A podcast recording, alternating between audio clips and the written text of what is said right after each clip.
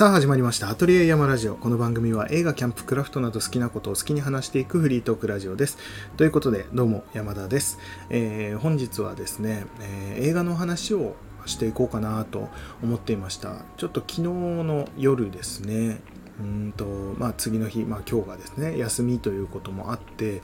えー、夜ちょっとお酒飲もうかなと思って最近買ったグレンフィディック12年を、えー、今回はですねハイボールにして、えー、飲んでですねでこの間買った、えマイナーズランプのプロテクターランプをですねちょっとつけながら部屋を暗くしてそのランプの明かりでこうウイスキーを飲みながらまあ、プロジェクターに映して映画を見るみたいなことをやったんですよね。うん、それで見た映画を今日はちょっとお話ししたいなと思ってまして、まあ、今回ちょっと写真に載せている、えー、のが昨日のその夜の、え、こんな感じで、えー、映画見てましたみたいな、えテーブルの上の写真なんですけどもこんな感じで今日お話しするのが、えっと、主演がローガン・ラーマン、え主演でえっとヒロインにはエル・ファニングが出てますね。で監督が、え、ショーン・クリステンセンっていう監督の作品でシドニー・ホールの失踪っていう映画を、えー、まあ、感想をお話ししていきたいなと思うんですけども、まあ、この感想についてはちょっと後半に話していこうかなと思いますので、えー、まあ、前半の方の僕の雑談とか特に聞きたくないと、えー、映画の話だけを聞きたいという方は最初の方は飛ばして聞いてください。というような感じでですねまあ、えー、まあ、雑談なんですけども、え最近ですねえまたちょこちょこ映画を見れるタイミングっていうのがあってですねまあ、なんだかんだこう仕事をしながらも仕事の合間の、まあ、休憩時間的な感じでですね映画を見るみたいなことをしてたりするんですけどもそれでですねで最近ちょっとゲオに行く機会がありましてえー、まあツタヤだったりとかゲオだったりとかのレンタルショップってあると思うんですけどもゲオに行くタイミングがあって僕はあんまりゲオって行く機会がなかったんですね。ただうんまあ初めて行く場所のゲオというかに入るタイミングがあってで僕はあれが好きなんですよ。あのレンタル落ち DVD のコーナーがめちゃくちゃ好きで。レンタル落ちした DVD をま500円とか、まあ、言ってもえ1000円とかなんかそんぐらいで販売しているコーナーみたいのがあったりするんですけどもそういったところを見るのが大好きで、まあ、ゲオだけじゃなくブックオフとかそういったところでもそういうコーナーってあるので、えー、よく仕事帰りにですねまあ、前やってた仕事の時は近くにブックオフがあったので仕事帰りにブックオフによってその DVD のコーナーを見て、まあ、1日もう3本とか5本とか買って帰るみたいなことをよくやっててですね。今仕事場、まあ、アトリエの、えー、棚にもめちゃくちゃ200何十枚とかそういう中古 DVD がすごい並んでたりもするんですけどもそんな感じで、えー、ゲオに行った時もその、えーレンタル落ちのコーナーを見てたらですねうんまあよくそれこそ映画を見に行けてた時期というかその頃の映画がもうレンタル落ちになって DVD になって500円ぐらいで売られてるみたいな。しかも3枚で1000円みたいなめちゃくちゃ安いようななんかそういうコーナーになっててそういう DVD がいっぱい並んでたのでうわこれ見たかったけど見れてなかったやつだとかね、レンタルで1回見たけどうんとなんだろうな。うん新品で DVD を買うってほどではなかったんだけど、まあ、レンタル落ちで500円になってんだったら、えー、買いたいなっていうような DVD とかそういったのが結構あってですね。で特に初めて行く場所ってのゲオだったり TSUTAYA だったり。で初めてそのコーナーを見るのでもう全部が新鮮でそれがもうすごい楽しくてですね、まあ、長時間見てどれにしようかなって悩んでたんですけどもそれでここ最近7枚ぐらい DVD を買ってきてですね、まあ、今手元にあるんですけどももう見たのが大半なんですけどえー、っとですね1234567か。とまずですね見たのでいくとですね、えー、ジョイっていう、えー、ジェニファー・ローレンスが主演の映画でこれも面白かったやつですね。あとは、希望の灯りっていうですね、これドイツかどっかの映画かな？ドイドイツだ。ドイツの映画でですね、これも映画館で見よう見ようと思ってたけど、えー、見れずに結局、レンタルで前に1回見たんですけどね、まあ、それとかを買ったりこれはですね、え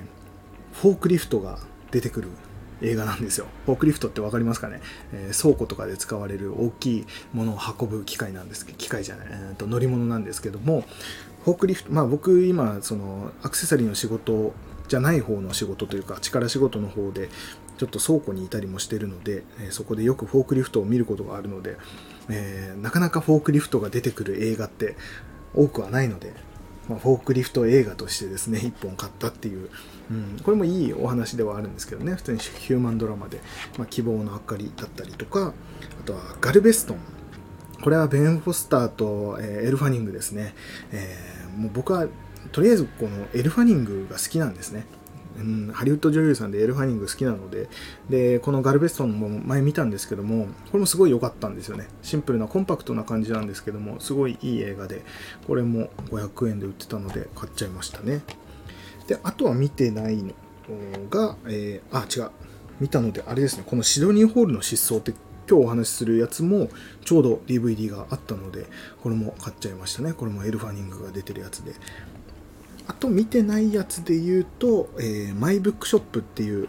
映画これも映画館で見ようかなと思ってたけど結局スルーしてしまって見れなかったやつでレンタルでも見れてなかったので、えー、まあ500円ぐらいだったらいいかなっていうところで買ってきたものあとはアニメですね。えー、バースデーワンダーランドっていう、えー、これも内容全然知らないんですけども、えっと映画館でやってた時に、なんかアニメ映画見たいなと思ってた時で、えー、見ようかなと思ったけど結局見なかったっていうやつですね。これ主演が、えーと松岡真優さんとかがこう声優で出てたりするやつですね。ちょっと可愛らしいアニメの映画なんですけどもこれも見てなかったので買ってみたっていう感じでこの、えー、あもう1枚か。もう1枚は、えーと、プレッジっていう、えーと、ショーン・ペンが、えー、監督のですね。でえっ、ー、となんだっけ。えっ、ー、とあの「シャイニングの」うんと主演の誰だっけ？名前が出てこない。あの人ですね、えー、ジャック・ニコルソンだ。ジャック・ニコルソンが主演で、えー、ショーン・ペンが監督の映画ですね。もうショーン・ペン監督の映画って、あのえー、インディアン・ランナーとかかな？は DVD 持ってるんですけども、すごく良かったりとか、えー、なんか、ショーン・ペンの映画、もう基本的に間違いないみたいなまあ、僕の中であるんですけども、えー、それもあってですね、あ、これは見てなかったから買っとこうと思って、そのプレッジっていうものも、えー、買いました。これに7本かな買って、えー、見てて、その中で、えこの、シドニーホールの失踪っていうのがですね、前に DVD 見て、これ良かったなと思ったんで、今回ちょっとお話ししたいなと思ってたんですけども、まあ、そんな感じでですね、最近ちょっと映画を見るとか、まあ、買うっていうタイミングがちょこちょこあったので、まあ、タイミングがあれば、こういった感じでですね、なんか映画紹介みたいなことをもうちょっとやっていけたらいいのかなと思って、まあ、ちょっと、キャンプに行くタイミングっていうのが、今、なかなか取れなくて、その、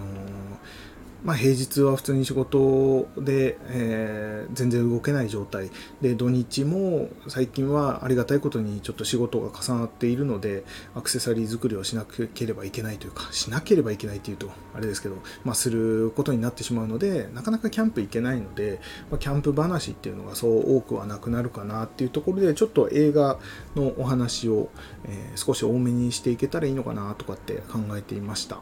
まあ、そんな感じでですね、えー、映画の、えー、最近映画にはちょこちょこ触れてるよっていう話とあと前回お話しした、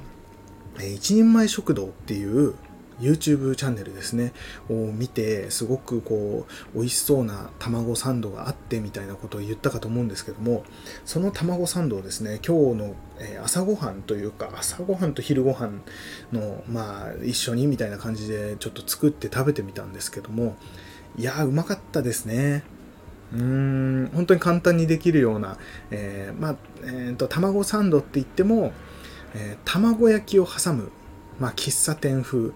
えー、関西の喫茶店とかではあるらしいんですけども、えー、その、えー、卵サンド卵焼きを挟むタイプの卵サンドっていうのを作ってですね、え食べましたでまあ普通にだし巻きみたいな感じで卵焼きを作ってですねで食パンに挟んで食べるってだけなんですけどもその卵サンド、えー、卵サンドじゃない、えー、卵焼きを挟む時にパンに塗る、まあ、マーガリンとか基本塗ると思うんですけどもそこをですねマヨネーズとマスタードを混ぜたものを塗って、えー、卵を挟んでサンドイッチにするみたいな感じだったんですけどもそのマスタードマヨがですねすごくそのだし巻き卵となんかうまく合ってというかなんかワンランク上げてくれる感じというか香りが出て、その感じがすごい美味しかったですね。うん、まあ、なんかそんな感じでちゃんとこう、包丁で切った時の断面とかもすごい、えー、いい感じに出来上がってですね、美味しかったなっていう、うん、実際にやってみてですね、やっぱりいいなとまたちょくちょくですねこの朝ごはんに作るっていうことはやっていくと思います。簡単で美味しかったので、えー、またやりたいなと思っていてですね。一人前食堂あの後も何度も、えー、いろんな動画を見させてもらいましたけどもやっぱり面白いですね。うん見ててやっぱ作りたいなってもなるしそのなんだ説明というかその文章を読むようなナレーションの感じもすごいやっぱり引き込まれる感じ。で何よりもなんだろうなその食べている姿作っている姿っていうのを見ると、まあ、自分もやりたくなるなっていうのがあってですねこうなんだろうワクワク感というか、うん、料理欲というかそういったものが出てくるっていうのがすごくいいなと思いました。やっぱり、うん、料理動画というかまあ僕料理好きっていうのがあるからだとは思うんですけども料理動画とかなんかそういうのってちょくちょく見てるとなんかいいなとなんか食を豊かにしてくれるなっていう感じがあってですねなんか今後も見ていこうかなと思ってました。僕はそれ以外にも、えー、あれですね高健哲さんの、えー、チャンネル YouTube チャンネルとかあと早見もこみちさんの YouTube チャンネルとかそういったのも、えー、よく見てたりもするので結構こう料理が楽しくなるのにはこの YouTube っていうのはいいなと思いました。うん、まあなんかそんな感じのお話でした。そしてもう一つ、まあ話長くなるんですけども、えー、おすすめしたい食べ物というか、それがですね、あここ最近ちょこちょこ美味しい食べ物みたいのがですね、周りに出てきてというか、うん、っていう中でも、えー、教えてもらったもので美味しかったものというか、え、それを紹介したかったんですけども、ま、職場の人でですね、あのー、釣りをする人がいまして、まあ、アウトドアというか、まあ、釣りをして、で釣り場でですねこうご飯を食べるっていう時にただお湯沸かしてカップラーメン食べるとかだけじゃなくちょっとなんかなんだろう調理をして食べたいというか、まあ、そんな感じでですねガスバーナーを買ったっていう人がいましてその人から教えてもらった、え、そのガスバーナーだけで、まあ、できる美味しい料理っていうよりも商品ですね。これ美味しかったよっていうので紹介したかったのがあのファミリーマートで売ってる冷凍のですねと牛肉カレーうどんっていうやつがあるんですよ。うん、それがですね冷凍コーナー、まあ、冷凍の食品コーナーにあってあのレンジでチンするとかじゃなくてあのアルミの鍋みたいななんだろうアルミの容器に入った、まあ、冷凍されてるカレーうどんなんですけどもそれ本当にあのバーナーで温めるだけで食べられるっていうやつですね。これなんですけど、まあ料理っていうあれでもないですよね。ただ温めるだけなんですけども、それがすごい美味しかったっていうのを聞いてですね、まあそういうのを聞くともうすぐに食べたくなるんですね。なのでもうその日の仕事帰りにですね、まあ近くのファミマによってですね、その牛肉カレーうどんを買って帰ったんですけども、えー、それをですね、温めて食べるってなった時に、と IH とかでもいけるんですね。ガスバーナーもちろん直火がメインメインというか、まあ、基本で作られてるとは思うんですけども IH でもいけますよっていう感じだったので、まあ、僕実家の方に行ってですねそこ IH なので IH でやってみたんですけどもあのー、なんだろうな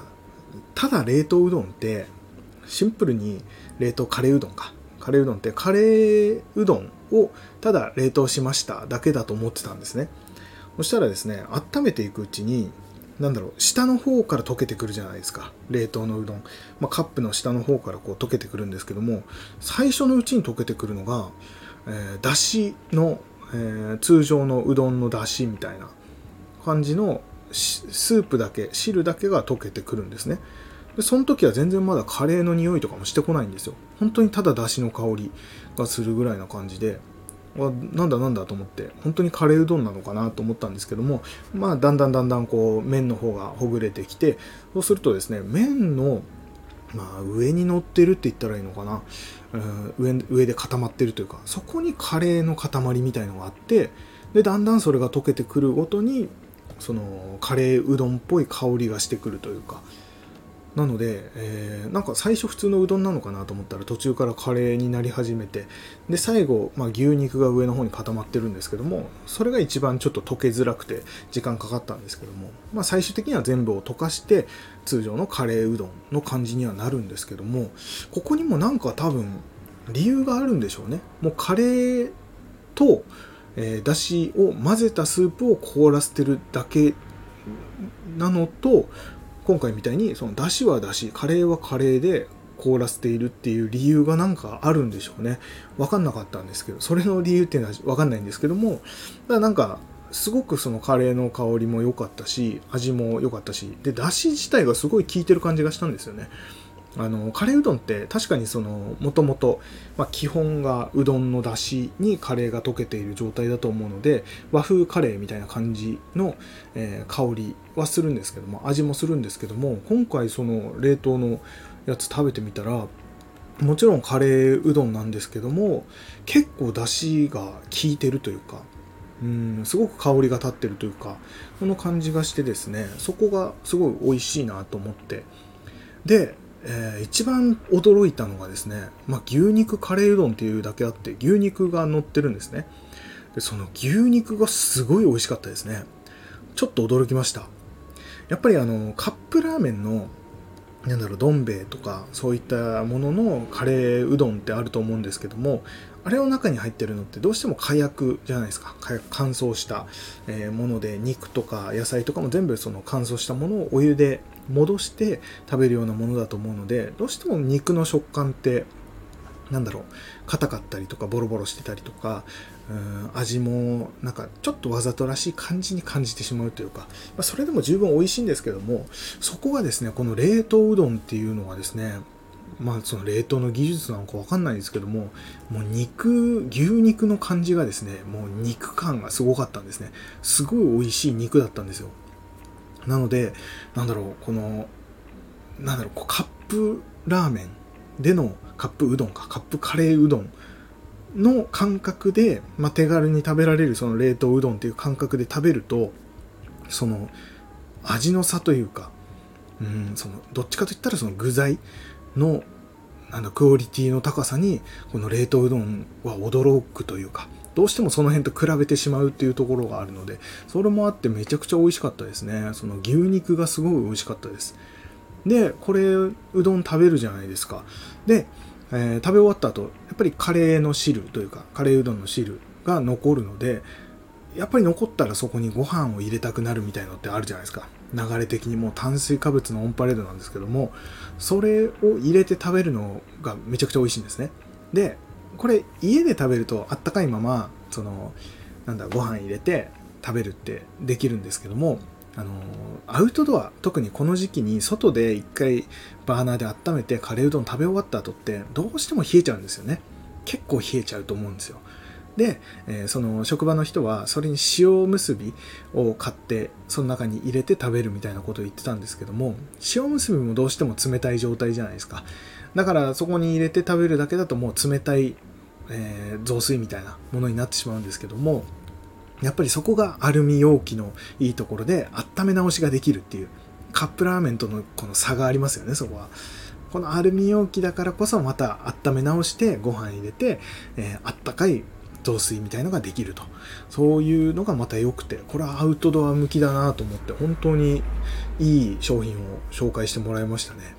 で、えー、そこにやっぱり僕はですね、最後、雑炊みたいにグツグツグツグツこうご飯とですねカレーうどんの汁がグツグツいってるところに生卵を落としてですねでそれを最初白身の方だけ火通すようにちょっと混ぜるんですね。黄身は絶対潰さないように混ぜるんですけどもでそれで一回味わってですねでもちろんそのカレーの雑炊みたいな感じで美味しいんですけどもそこに卵の黄身を割った時の味がもう恐ろしいほど美味しかったですね。あれだけの商品があってもいいんじゃないかっていうぐらいの美味しさだったのでこれぜひですねそのキャンプ行く人とかそれこそこの冬場とかだと冷凍のもの持ってってもですね特にそのなんだろうえっ、ー、とまあ場所とか地域にもよるんでしょうけどこの寒い中だとですね冷凍のものが今溶けづらい時期なのでまあ、クーラーボックスとか持ってれば入れとけばもうガッチガチに凍ったままですし、えー、別にそこまでの大したものじゃなくてもですね普通に買ってって冷凍のまま持ってっても問題ないっていうすごくいろんな部分でこうアウトドア向きなうん。でそのアルミカップも最終的に折りたたんで小さくもできたりもするので、うん、ゴミにもなりづらいというか、うん、なんならそのアルミのカップなので炭の燃え残りとか持ち帰らなきゃいけない時とかその中に入れて折りたたんで持っていくってこともできるでしょうし、まあ、しっかり火が消えたことだけをちゃんと確認してからですね、まあ、そんな感じにも使えるし結構使い勝手のいい、えー、美味しいものでしたこれ500円ぐらいするのでちょっと値段的にはするんですけどもただ500円の価値があるぐらい美味しかったですね牛肉の味がすごく美味しかったのでぜひそこを楽しんでもらいたいなっていう感じで紹介させてもらいました。まあそんな感じでちょっと雑談めちゃめちゃ長くなりましたので、今日は多分長くなる回になるかと思うんですが、えー、これからですね、えー、映画のお話をしていきたいと思います。ということで、えー、今回お話しする映画は、まあ、前半にもお話ししたように、えー、シドニーホールの失踪っていう映画です。えー、こちらの映画が119分の映画で、アメリカの映画ですね。えー、主演がローガン・ラーマン。で、ヒロインにエルファニング。で、主人公の、えー、母親役ですね。にミシェル・モナハン。あとは、え主人公、主人公というか、え刑事3役かな、えー、事件を追う刑事役にカイル・チャンドラーが出ているっていうようなそんな映画でございます。であらすじ DVD の後ろに書いてあるあらすじを読んでいきたいと思います。シドニー・ホールは高校生の時に執筆した小説が予想外の大ヒットとなり戸惑いながらも売れっ子作家の道を歩んでいた。しかしその賛否両論な内容が読者のみならずシドニーの人生をも狂わせてしまい彼はついに跡形もなく失踪してしまう。シドニーの失踪から5年、アメリカ国内の書店では彼の本が燃やされる不審な連続放火事件が発生し、その実行犯を警察は追っていた。徐々に紐解かれていくシドニーの成功と失踪に隠された真実とは？っていうような感じの物語でございます。そんな感じの映画なんですけども、これはですね、まあ、僕、これ、えー、出会ったのが、これ映画としては2017年の映画公開されてるのかな日本ではその後になると思うんですけども一応作られたのがその2017年頃なんですけど、えー、この映画に出会ったのはですね、えーと、この映画が新作だったかな新作かなんかで蔦屋に並んだぐらいのレンタルが始まったぐらいの時に、まあ、その当時僕仕事帰りにそれこそ5枚で1000円っていう風なレンタルの仕方があって、えー、新作も含め5枚で1000円みたいな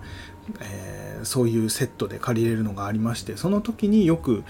借りて見てたんですね。毎週5本ずつ借りて見てるっていう時期があって。でその時の1本でこれも借りてみたっていう感じなんですけども、えー、これがですねうーんすごくなんだろう面白かったなって印象が、えー、残ってて。でまたいつかまた見るだろうなぐらいに思うぐらいまあいい感じの映画だったんですね。ただうんここがめちゃくちゃ面白かったとかこのシーンがどうとかっていうなんだろうなすごい残るものがあるっていう映画ではなかったんですけどもなんかざっくりとなんか面白かったなこれっていうようななんか印象があって、うん、それでなんか覚えてたのがあって今回ゲオで見つけた時にああこれだと思ってすぐに、えー、手に取ってしまいましたね。で500円で買えたのですごく良かったんですけどもでこれを久しぶりに昨日の夜見ましてで、まあ、感想としては本当に同じ同じくですね、えー、すごく面白かったなと前に見た時と同じような感想ではあるんですけども、うん、なんかこう突出してめちゃくちゃこういうところが面白いとかあなんだろうなうんこのシーンが印象的でとか他の作品にはないこれがあってっていうところはない、うん、ないっていうと、えー、失礼になるかもしれないですけども僕からするとそういうふうな印象はあまりなかったんですね。うん、ただ逆もあって、えー、ここがすごい嫌だったなとかダメだったなとか面白くなかったなっていうところもない、うん、っていうようななんだろうこうすごく平均点が取れてるような映画って言ったらいいのかな、うん、かといってこうただなんか平均点だからつまんなかったとかなんかいまいちだったなではなくてちゃんとなんだろう心を揺さぶられる部分だったりとかうん楽しくなる部分もあるし悲しくなる部分もあるしなんかそういう風なちゃんと心を動かしてくれるっていうところもちゃんとついてくれているような映画というか、うん、だからこその平均点、うん、平均点プラスぐらいな感じでしたね。うん、っていうようななんかすごく面白い映画でしたね。でなんだろうな。うん、まあ見た見た感覚で言うとこの間話した浅草キッドとかとかとも似てるようなちゃんと面白いっていう映画でしたね。うん、だからなんかこう見るものないかなと思っている時に、えー、この映画見るとなんだろうな。そこまで落とされることもない。そこまで上げられることもない。無難に楽しくて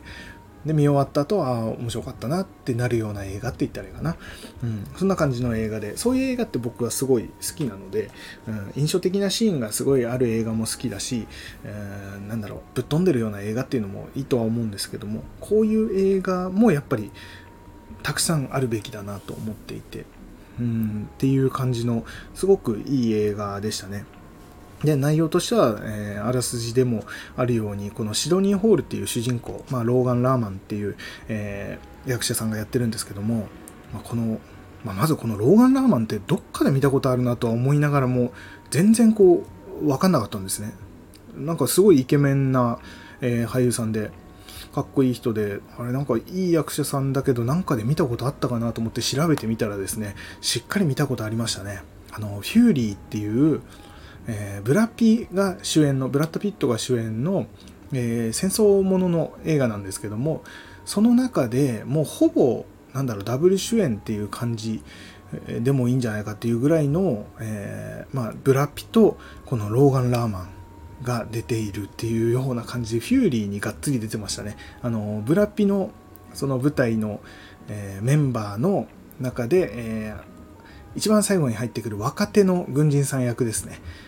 うん、かなりもう本当に主演に近いような役柄だったんですけども彼がこのローガン・ラーマンだったんですね。もう全然この役柄が違かったので気づかなかったですけども、うん、すごいいい役者さんで。で彼、がこれの主人公なんですけどもこの彼がですね、えー、まあ小さい頃からずっと小説とかが好きで本読むのも好きだし書くのも好きで学校の、えー、学校新聞とかにこう記事を書いたりとか、えー、そういうことをしたりしてですねやっていた彼が、えー、ある時こう自分の書いた小説がまあ売れてですねすごい売れっ子作家になってしまうと。で売れっ子作家になったのはいいもののなんかこうなんだろう自分の書いた作品がですねちょっとこう賛否両論あるようなそういううなんだろうな。うん時代を切る的ななんかそういう風な、えー、作品を書いたことによってそれに影響を受けた人がこう自殺をしてしまったりとかなんかそういう風なことが起きてしまう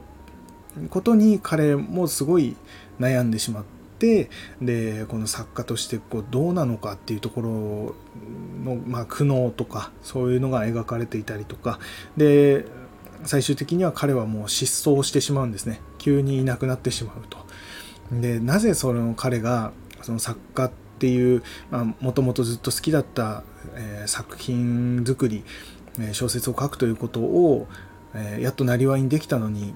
なぜ彼はそれで失踪してしまったのかっていうことが、まあ、本筋として、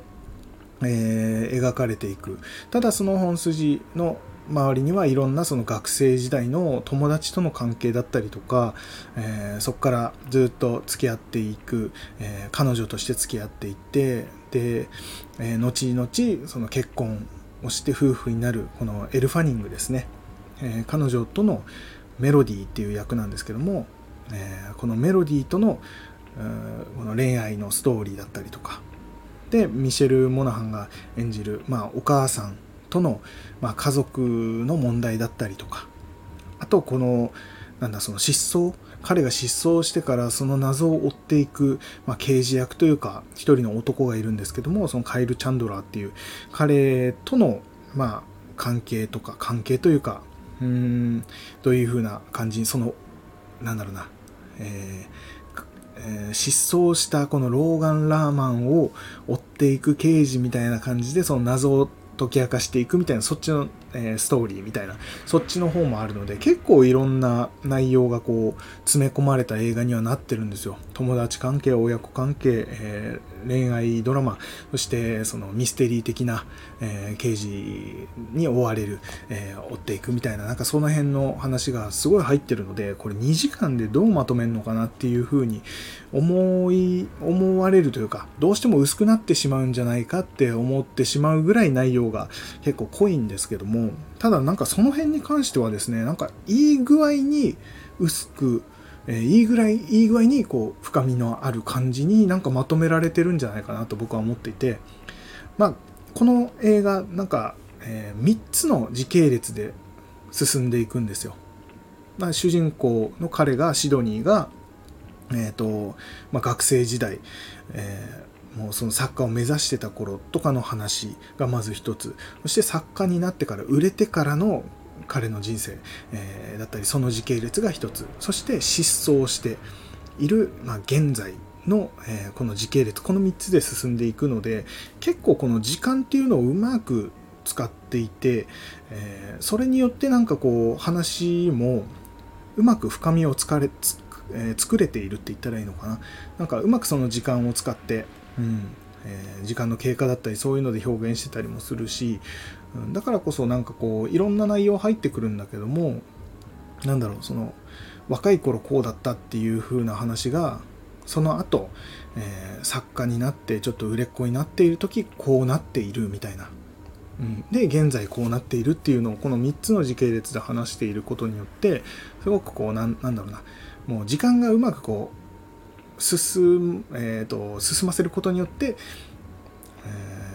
うまく解決していることもあれば逆に悪くなっていることもあるっていうのをここをうまくはしょって説明できているって言ったらいいのかな。その、過去のものを現在はどうなっているっていうのをうまくうん、はしょっているそこも全部本当は説明していければいいんでしょうけどもそうなると3時間4時間の映画になってしまうだろうから、うん、その辺はうまくこの時系列を使って説明できているのかなっていうところでなんかそこそこちゃんと深みもあるような感じにもできているなって感じはして、うん、僕としてはすごい薄いなっていう感覚はなかったですね。うんまあ、よく言えばその親子関係の部分もちょっとなんか掘り下げてお話が入ってればもっとこう深みが出るのかなっていうところはありましたけどもただそこもあんまり深くなりすぎても重くなりすぎるっていうところもあるでしょうからなんかその辺もうまいバランスで出来上がっている映画かなっていうところで、うん、全然そこもマイナスポイントって感じでもなく面白く見れたところですねちゃんと深みもある感じに僕は感じましたね。っていう感じの、え物語でまあなんか内容自体をそんなに細かく話してないのであれですけども、まあ、彼のそのなんだろうなうーんなんだろう苦悩の部分っていうのとか、うん、そのなんだろうな売れっ子作家って結局共感はなかなかできないじゃないですか。なったことある人の方が少ないと思うのでっていうところでちょっと共感できないなっていう部分とかそういったところはやっぱりあるんですよ。うん、なんならこの青年時代の本を書いてまあ好きで書いていた時代とかはすごく共感できるんですけどもそこから一気に売れてしまう売れっ子作家になったということでなんかその辺はちょっともう世界が違うというかうーんあんまり共感できないかなって思う部分もあったんですけどもただなんかその辺とかもなんだろうな想像すると意外とあ共感共感まではできないけどあ分かるなみたいな。うん例えば彼が売れっ子作家になったことでもうサイン会とかには人がずらっと並ぶようなそういう作家になってしまったんですね。でやっぱりそうなってくるとこう女性が寄ってきたりもしますよね。うんだから彼にはずっと彼女がいてエルファニングがいるんだけどやっぱりこう浮気をしてしまったりとかやっぱり今まで学生時代は全然モテないような人生を送ってきたそんな彼が急に売れっ子作家になってでそうなると周りに人が増えてきてで女性からのアプローチもすごい増えてくるそうなるとそこに揺らいでしまうみたいなそういうことも、まあ、こう僕は経験したことがないですけどもなんかありそうだなって、うん、想像ができるというかずっと長らく小さい頃から付き合っていたあ、まあ、学生時代から付き合っていたエルファニングっていう彼女がいながらもやっぱりそれまでに恋愛の経験が少なかった彼が急に周りに人が増えていろんな女性から、まあ、それこそそのサイン会で連絡先を渡されるみたいななんか描写もあるんですよね。だからモテてしまったんですね。売れたことによって。うんそれによってやっぱりこう浮気をしてしまうとかそれがきっかけでちょっとその後エルファニングとの関係に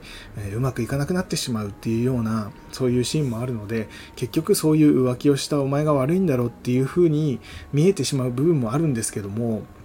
うん、ただ、うん、なんか共感はできないけどそういうのはあるんじゃないかなってうまくまあ想像させてくれたりもするので、うん、確かに自業自得ではあるけどなんかこうなんだろうな分かんなくはないのかなその急に売れてしまった時のまあ彼自体のもうなんだろうな多分めちゃくちゃこうブレブレだったと思うんですよね。その学生時代との極端な差というか、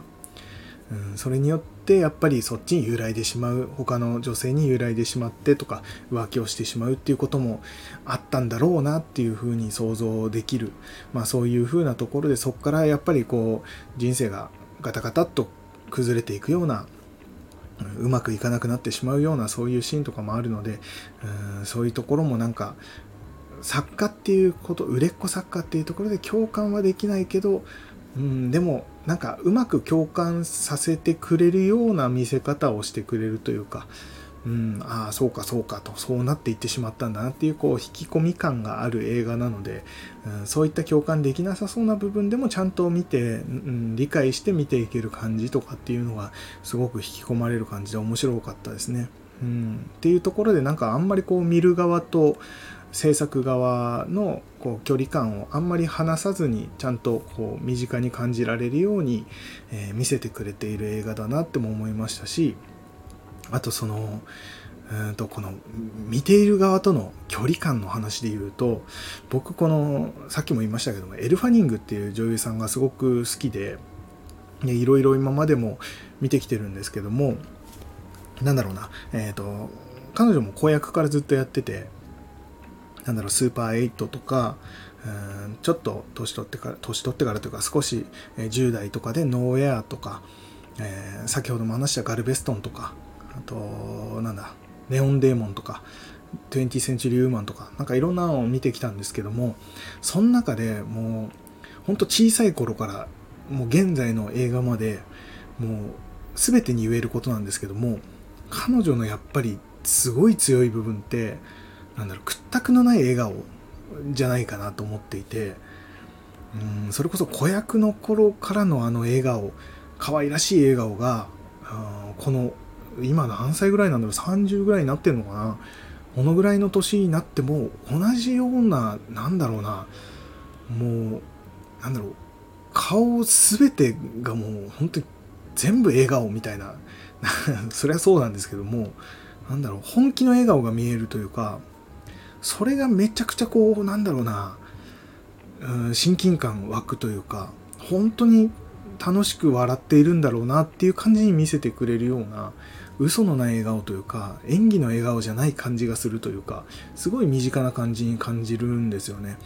でこの映画の中でも、えー、彼女喘息持ちの女性を演じてるんですけども、えー、その途中でですねちょっとこう苦しくなってしまうシーンがあるんですよ。あのでその呼吸器みたいのもも薬かな、うん、あれも持ってなくてでやばいやばいってなって苦しくなってしまうシーンがあるんですけどもただそんな苦しい状態でも笑うっていうシーンがあるんですよ。その時の演技とかめちゃくちゃ良かったですね。この映画で、まあさっきあんまりこう印象的な部分がないとか、そういうシーンはあんまりないっては言いましたけども、その中でもまあ唯一一番こうなんだろうな前に見た時前に僕がこの DVD を見た時にちょっとだけその時の記憶として残ってたのがこのエルファニングの苦しそうながらも笑うっていうそのシーンだけは残ってたんですよ。印象に残ってたというか、うん、っていうぐらいのなんかすごくいい笑顔の演技ができる女性だなとずっと思っていて。だからこの映画でもそこがすごいなんだろう、うん、チェックポイントというか おすすめのシーンというか僕の中ではいいなと思うシーンだったんですね。素晴らしいなって思うシーンで、うん、っていうのもあってまあこのエルファニング最高ですね。この映画でもその若い頃学生時代のエルファニングも年取ってから、まあ、カメラマンになることが有名でで、まあ、年取ってカメラマンとしてやっている時のちょっと大人になった、えー、彼女とかの演技の感じその演技の使い分けなんだ。演技の演技の仕分けがされててすごく面白かったし面白かったというか良かったし、うん、あの若い頃のエルファニングはカメラを構えるシーンとかなんかわかんないですけど僕なんかカメラを構えるそのなんだろうなカメラを構えて、うんと、この見てる側にと言ったらいいかな。にカメラを向けるシーンっていろんな映画であると思うんですけどもなんだろうな。とキャロルとかでもあったかな？トッド・ヘインズ監督のキャロルとか。あとなんだろう。昔の日本の映画で言うと恋愛写真とかもそうかな。あれカメラのやつで。確かこうこっちに向かってカメラを構えるみたいなシーンあったようななんとなく印象が残ってるんですけども。そういうシーンなんか僕なんか好きなんですよね。なんでかわかんないですけどね。なんか理由はないんですけどもすごい人がこうカメラをこっちに向けて構えるシーンっていうのがなんか好きでこの映画のそのシーンもすごい良かったですね。うんエルファニングが若い頃のエルファニングが、えー、こっちに向けて、えー、ニコンかなんかのカメラを向けるみたいな。なんかそのシーンもすごい良かったですしそれがすごくこの映画の中でのまあ一番最後のシーンとかにも効いてくるようなシーンでもあったりもするのでそこも注目のシーンかなと思います。まあそんな感じでなんかこの映画に関してあんまりこう内容をうまく話せてないんですけどもうんなんかいろんな部分先ほども言いましたけども本当にいろんな部分友達関係親子関係、えー、恋愛関係だったりあとはまあなんかこのあらすじ聞くとすごいミステリー要素が強そうな感じに聞こえるんですけども、うん、ミステリー要素そんな強めじゃなくて一応本筋としてそこはあるけど基本的にはなんだろうヒューマンドラマが強めの映画になっているのでなんだろうミステリーを見たいと思ってこれを見るとちょっと弱いかなって感じはするかな、うん、なんだろうヒューマンドラマを見たいなとか、うん、なんかこうなんだろう心温まるとかっていう映画ともまたちょっと違うんですけどもうん単純にこう人間のドラマっていうものを見たい。それでいて、うんと、ちゃんと平均点を取ってくれるような映画だったりもするのでなんだろうすごい見心地のいい映画にはなってるかと思います。なのですごく、ま、万人におすすめかなとは思っていますね、うんまあ、そんな感じ。あとこの中で一つ、まあ、このキャンプをするものとしてはですね、やっぱり、えー、見過ごせないシーンというか、がありまして、えーと、彼が失踪して、まあ、実際その失踪しているのは、えー、主人公の、えー、なんだシドニーが失踪してるんですけども、まあ、タイトルの通りなんですけども失踪してそれで彼がずっと髪の毛伸ばしてひげ生やして放浪してるんですね。犬一匹と一緒にこう放浪してえー、なんかブラブラしてるんですけどもその時に泊まるのがですね、えー、あれなんですパップテントに泊まるんですよね。ちゃんとテントを立てるシーンとかもあったりとかあとクッカーでですねこうご飯作って食べるシーンとかなんかそういうのもあったりもするのでやっぱその辺もちょっとこうキャンプ好きとしては嬉しいシーンというか、うん、あそこパップテントなんだみたいな。なんかもっと TP テントとか何でもあったんじゃないかなと思うんですけどもそこはパップテントですし、うん、クッカーでなんかスプーンでこう飯を食べるシーンとかもすごい良かったですね。まあ、そんな感じでですね、そういったところも見逃せないような、えー、キャンプ好きだと見逃せませんね。まあ、そんな感じの映画となっています。まあ、ちょっとうまく説明できてるかわかんないですけども、すごく僕は、えー、面白い映画だなと思って、これまた改めて見たいなと思うような映画でした。まあ、そんな感じで今回はこのぐらいにしたいと思います。だいぶ長く話しちゃいましたね。まあ、そんな感じで、これちょっと配信では今見れるところはあんまなかった気がするな。ネットフリックスにもなかったし、Amazon プライムだとレンタルだとあるんですけども、ね、無料で見れるところにはなかったので、もしあれでしたら、その、レンタルして300円とかだったと思うので、え、見ていただけると嬉しいなと思います。まあ、そんな感じで今日はこのぐらいにしたいと思います。また次回ですね、何を話すか分かりませんが、ぜひ聞いてやってください。僕がやっている Twitter、Instagram、YouTube チャンネルの方はこちらのプロフィール欄の方から見ることができますので、そちらもぜひチェックしてみてください。ということで、山田でした。さようなら。